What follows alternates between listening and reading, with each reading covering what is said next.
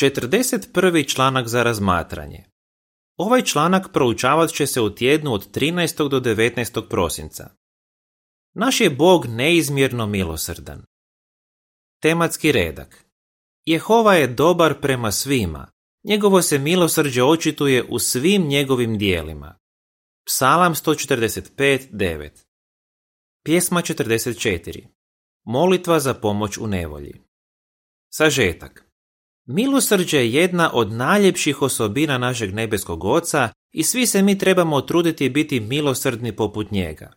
U ovom članku razmotrit ćemo zašto Jehova pokazuje milosrđe, zašto možemo reći da su ukor ili kazna izraz milosrđa i kako mi možemo pokazivati milosrđe. Prvi odlomak. Pitanje. Kako bi opisao milosrdnu osobu? Kako bi opisao milosrdnu osobu?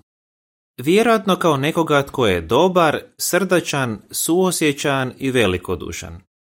Možda bi ti odmah pala na pamet Isusova priča o milosrdnom Samaričaninu.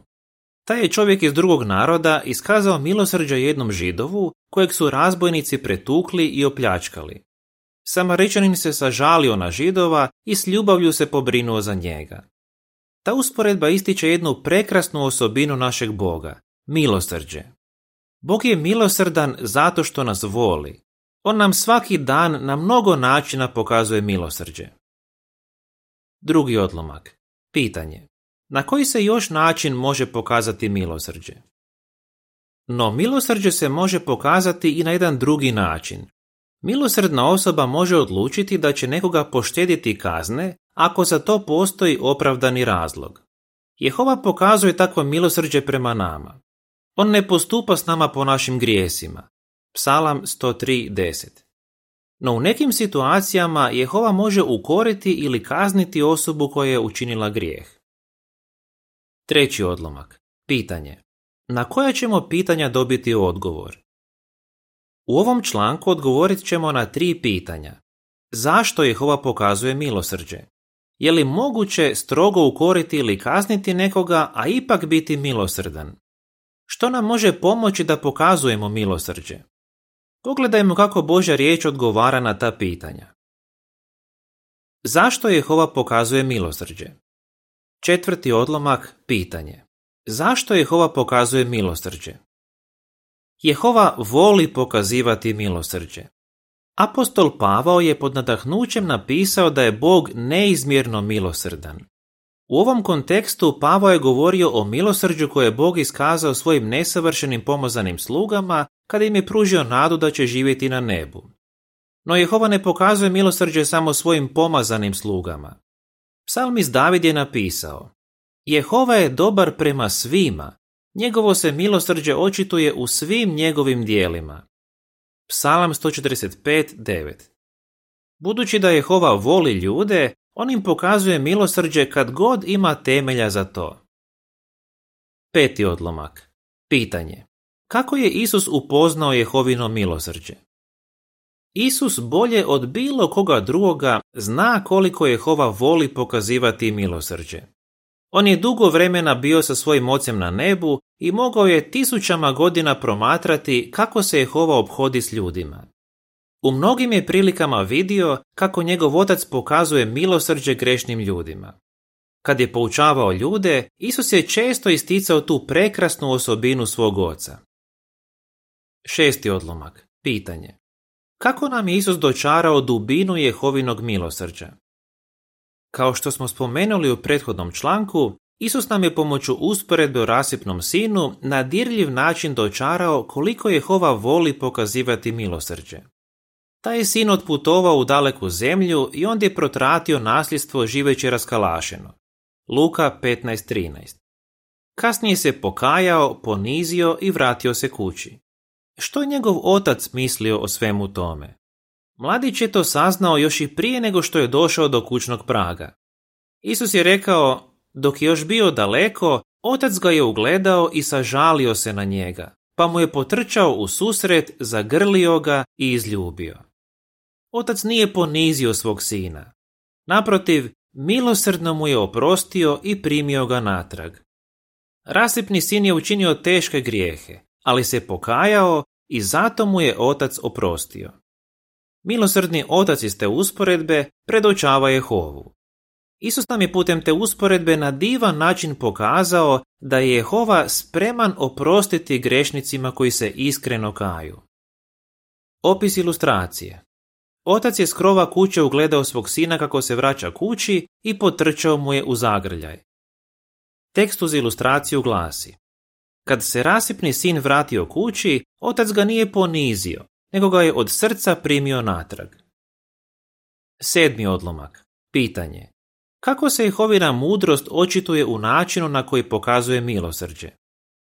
Jehova pokazuje milosrđe zato što je neizmjerno mudar. No njegova mudrost nije hladna i ne svodi se samo na čisto razumsku logiku. Naprotiv, Biblija kaže da je mudrost od ozgo puna milosrđa i dobrih plodova. Jakov 3.17 Poput oca koji jako voli svoju djecu, Jehova zna da je to što im iskazuje milosrđe za njihovo dobro. Zahvaljujući Božjem milosrđu, ljudi se mogu nadati lijepoj budućnosti iako su nesavršeni i čine greške. Zato im Jehova u svojoj velikoj mudrosti pokazuje milosrđe kad god ima temelja za to. No Jehova je mudar i savršeno uravnotežen u pokazivanju milosrđa. On dobro zna granicu između milosrđa i prevelike popustljivosti. Svjestan je da u nekim situacijama nije na mjestu pokazati milosrđe jer bi to značilo da odobrava neispravno postupanje. Osmi odlomak. Pitanje. Što je ponekad potrebno učiniti i zašto? No što ako neki Boži sluga počne živjeti nemoralno i namjerno činiti grijeh? Pavo je pod Jehovinim nadahnućem napisao da se trebamo prestati družiti s takvom osobom. One koji čine grijeh i ne kaju se, isključuje se iz skupštine. To je potrebno učiniti kako bi se zaštitilo vjernu braću i sestre i pokazalo poštovanje prema Jehovinim uzvišanim moralnim mjerilima. No neki misle da isključenje nije izraz Božjeg milosrđa. Je li to istina? Pogledajmo. Je li isključenje izraz milosrđa? Deveti i deseti odlomak. Pitanje. Prema Hebrejima 12, 5 i 6, zašto možemo reći da je isključenje izraz milosrđa? Objasni to pomoću primjera. Kad na sastanku čujemo obavijest da netko koga poznamo i volimo više nije Jehovin svjedok, to nas jako rastuži. Možda se pitamo je li stvarno bilo potrebno isključiti tu osobu. Je li isključenje zaista izraz milosrđa? Naravno da je.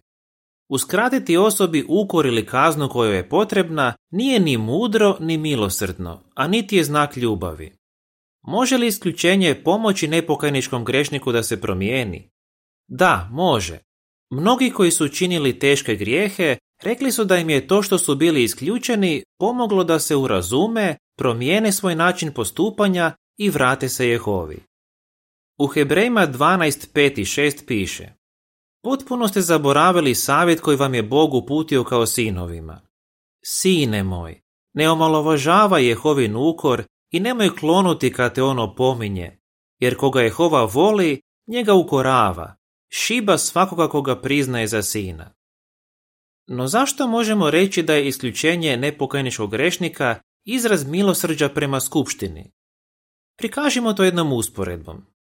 Pastir primijeti da je jedna od njegovih ovaca bolesna. Da bi je izliječio, mora je odvojiti od ostatka stada. Ovce vole biti zajedno s drugim ovcama i mogu se uznemiriti kad ih se odvoji od stada. No znači li to da je pastir postupio okrutno ili nemilosrdno kad je odlučio bolesnu ovcu odvojiti od ostalih? Naravno da ne. On zna da ne smije dopustiti da bolesna ovca bude u stadu jer bi se tada bolest mogla proširiti na druge ovce. Time što odvoji bolesnu ovcu, pastir zapravo štiti cijelo stado. 11. odlomak. Pitanje A. U kom se smislu isključenu osobu može usporediti s bolesnom ovcom? Pitanje B. Što isključena osoba može činiti i koju pomoć može dobiti? Kršćanina koji je isključen iz skupštine mogli bismo usporediti s bolesnom ovcom. On je bolestan u duhovnom pogledu. Kao i neke fizičke bolesti, i duhovna bolest može biti vrlo zarazna. Zato je u nekim slučajevima neophodno odvojiti duhovno bolesnu osobu od ostatka skupštine. Isključenje je izraz Jehovine ljubavi prema vjernim pripadnicima njegovog stada. Ono može pomoći i prijestupniku da shvati koliko je teško sagriješio i može ga potaknuti da se pokaje. Dok je osoba isključena, može dolaziti na sastanke na kojima može dobivati pouku iz Biblije i jačati svoju vjeru. Isto tako, može dobivati našu literaturu i gledati JV Broadcasting. Kad starješine vide da je isključena osoba počela činiti neke promjene, mogu joj s vremena na vrijeme dati neki savjet kako bi joj pomogli da obnovi svoj odnos s Jehovom i bude ponovno primljena u skupštinu Jehovinih svjedoka. U bilješci stoji Više o tome kako osoba koja je ponovno primljena u skupštinu može ojačati svoj odnos s Bogom i kako joj starješine mogu pomoći u tome, možeš pročitati u članku Obnovi svoje prijateljstvo s Jehovom koji se nalazi u ovom broju časopisa. Kraj bilješke. Tekst uz ilustraciju glasi Ovca može biti odvojena od stada kad je bolesna, ali pastir se i dalje brine za nju. 12. odlomak. Pitanje. Na koji način starješine mogu pokazati ljubav i milosrđe nepokajničkom grešniku? Važno je imati na umu da se iz skupštine isključuju samo nepokajnički grešnici. Starješine znaju da je to ozbiljan korak i nipošto neće olako donijeti odluku o nečijem isključenju. Oni znaju da Jehova kažnjava prijestupnika koliko treba. Starješine vole svoju braću i ne žele učiniti ništa čime bi narušili njihov odnos s Jehovom. No u nekim situacijama ljubav i milosrđe pokazat će tako da nepokajničkog grešnika isključe iz skupštine. 13. odlomak. Pitanje. Zašto je jedan kršćanin u Korintu trebao biti isključen? Pogledajmo što je apostol Pava učinio kad je saznao da jedan kršćanin u Korintu čini težak grijeh i ne kaje se zbog toga. Taj je čovjek bio u nemoralnoj vezi sa ženom svog oca. To je stvarno bilo odvratno. Jehova je u staro doba rekao Izraelcima, čovjek koji spava sa ženom svog oca nanosi sramotu svom ocu. Neka se oboje pogube. Levitski zakonik 20.11 Naravno, Pavao nije mogao prijestupniku iz Korinta izreći smrtnu kaznu, no rekao je braći da ga isključe iz skupštine. Nemoralno ponašanje tog čovjeka utjecalo je i na druge u skupštini. Neki od njih čak su mislili da to i nije tako težak grijeh. 14. odlomak. Pitanje. Kako je Pavao pokazao milosrđe isključenom čovjeku iz Korinta i zašto? Nakon nekog vremena Pavao je saznao da je došlo do velike promjene. Prijestupnik se iskreno pokajao. Iako je taj čovjek nanio veliku sramotu skupštini, Pavo je kazao da ne želi pretjerivati i biti prestrog prema njemu. Rekao je Korinčanima, spremno mu oprostite i utješite ga. Zašto je to rekao? Zato da prijestupnika ne bi shrvala prevelika žalost. Pavo se sažalio na tog čovjeka koji se pokajao za svoj grijeh. Apostol nije htio da on bude toliko žalostan zbog onog što je učinio, da digne ruke od svega i prestane moliti Jehovu za oprost. U drugoj Korinčanima 2.5 do 8 piše A ako je netko nekoga ražalostio, nije ražalostio mene, nego je u neku ruku, ne želim pretjerivati, ražalostio sve vas. Takvom je čovjeku dovoljno što ga je ukorila većina. Zato mu sada spremno oprostite i utješite ga kako ga ne bi shrvala prevelika žalost. Molim vas, pokažite mu da ga volite.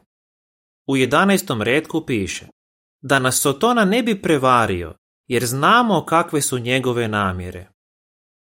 15. odlomak. Pitanje. Kako starješine mogu odlučno primjenjivati disciplinske mjere, a ipak biti milosrdni? Poput Jehove, i starješine vole pokazivati milosrđe.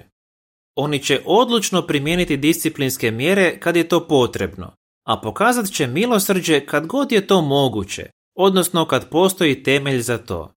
Ako bi postupali drugačije, time ne bi pokazali milosrđe, nego preveliku popustljivost. No trebaju li samo starješine pokazivati milosrđe? Što svima nama može pomoći da pokazujemo milosrđe? 16. odlomak. Pitanje. Prema mudrim izrekama 21.13, kako se Jehova odnosi prema onima koji ne pokazuju milosrđe drugima? Svi kršćani trude se biti milosrdni poput Jehove. Zašto? Između ostalog zato što Jehova ne želi slušati one koji ne pokazuju milosrđe drugima. U mudrim izrekama 21.13 piše Tko pokriva uši da ne čuje vapaj onoga koji je u nevolji i sam će zapomagati, ali neće biti uslišen. Nitko od nas sigurno ne bi htio da se Jehova ogluši na njegove molitve i stoga svi mi pazimo kako nikad ne bismo bili nemilosrdni prema drugima. Umjesto da ignoriramo nekog suvjernika kojem je teško i kojem treba podrška, moramo uvijek biti spremni saslušati vapaj onoga koji je u nevolji. Osim toga, trudimo se imati na umu nadahnute riječi, onome tko prema drugima nije milosrdan, sudit će se bez milosrđa. Jakov 2.13 Ako smo ponizni i svjesni toga koliko je nama potrebno milosrđe, veća je vjerojatnost da ćemo ga pokazivati drugima. Naročito trebamo biti milosrdni kad se u skupštinu vrati prijestupnik koji se pokajao. 17. odlomak. Pitanje. Kako je kralj David pokazivao milosrđe? Biblijski primjeri mogu nam pomoći da pokazujemo milosrđe i da ne budemo bešćutni i okrutni prema drugima. Na primjer, kralj David često je od srca pokazivao milosrđe. Iako ga je Šaul htio ubiti, David je bio milosrdan prema tom Božjem pomazanom kralju. Nikad mu se nije pokušao osvetiti ili mu nanijeti zlo. 18. i 19. odlomak. Pitanje. U koje dvije situacije David nije pokazao milosrđe? Međutim, David nije uvijek postupao milosrdno. Na primjer, kad je Nabal, koji je bio grubi zao čovjek, s nepoštovanjem razgovarao s njim i kad nije htio dati hranu njemu i njegovim ljudima, David se toliko razljutio da je odlučio ubiti Nabala te sve muške članove njegove obitelji i njegove sluge. No Nabalova žena Abigaila, koja je bila jako dobra i strpljiva, brzo je odnijela hranu Davidu i njegovim ljudima. Na taj način spriječila Davida da na sebe navuče krivnju za krvoproliće. Jednom drugom prilikom prorok Natan ispričao je Davidu priču o bogatašu koji je nekom siromahu uzeo njegovu voljenu ovčicu. Kad je to čuo, David se jako razljutio te je rekao, tako mi je hove živog Boga, čovjek koji je to učinio zaslužuje smrt. Druga Samuelova 12.1 do 6 David je dobro poznavao Mojsijev zakon. Znao je da onaj tko bi ukrao ovcu treba to četverostruko nadoknaditi. Ali je li zbog toga zaslužio smrtnu kaznu? Kazna kakvu bi David odredio tom čovjeku bila bi zaista prestroga. Natan je ispričao tu priču kako bi pomogao Davidu shvatiti da je on počinio daleko teže grijehe. A Jehova je prema Davidu bio puno milosrdniji nego što je David bio prema čovjeku iz Natanove priče koji je siromahu uzeo ovcu. 20. odlomak. Pitanje.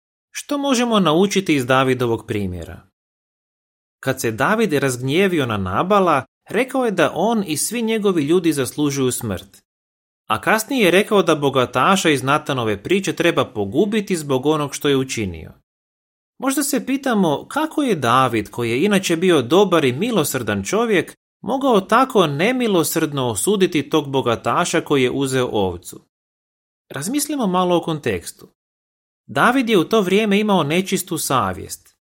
Ako je netko sklon nemilosrdno osuđivati druge, to je znak da u duhovnom pogledu s njim nešto nije u redu, da je njegov odnos Jehovom narušen. Isus je strogo upozorio svoje sljedbenike, ne sudite da vam se ne sudi, jer kako vi sudite druge, tako će se suditi vama. Matej 7, 1 i 2 Zato trebamo paziti da ne budemo nemilosrdni prema drugima. Naprotiv, dajmo sve od sebe da budemo jako milosrdni kao što je milosrdan naš Bog. Opis ilustracije Kralj David se opterećen nečistom savjesti razljutio kad je čuo Natanovu priču te je rekao da bogataš iz te priče zaslužuje smrt. Tekst uz ilustraciju glasi Kralj David nemilosrdno je osudio čovjeka iz Natanove priče. 21. i 22. odlomak. Pitanje. Na koje načine možemo pokazivati milosrđe? Biti milosrdan ne znači samo suosjećati s onima koji pate. To znači i učiniti nešto za njih kako bismo im olakšali patnju. Stoga je dobro da svi mi otvorimo oči i trudimo se vidjeti ima li u našoj obitelji, skupštini ili sredini u kojoj živimo netko kome je potrebna pomoć. Sigurno će nam se pružiti mnoge prilike da drugima pokažemo milosrđe. Na primjer, je li nekome potrebna utjeha? Možemo li nekome pružiti praktičnu pomoć, možda tako da mu donesemo nešto za jelo ili obavimo neki posao umjesto njega? Treba li nekom kršćaninu koji je ponovno primljen u skupštinu dobar prijatelj koji će ga hrabriti i jačati? Možemo li tješiti druge ljude tako da im prenosimo dobru vijest? To je jedan od najboljih načina na koje možemo pokazivati milosrđe svim ljudima s kojima dođemo u kontakt. Ako se trudimo zapažati potrebe drugih, vidjet ćemo da možemo pokazivati milosrđe na razne načine.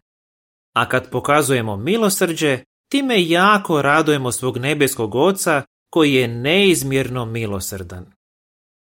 Kako bi odgovorio? Zašto Jehova pokazuje milosrđe? Zašto možemo reći da je isključenje izraz milosrđa? Što će nam pomoći da budemo milosrdni? Pjesma 43. Zahvalna molitva. Kraj članka.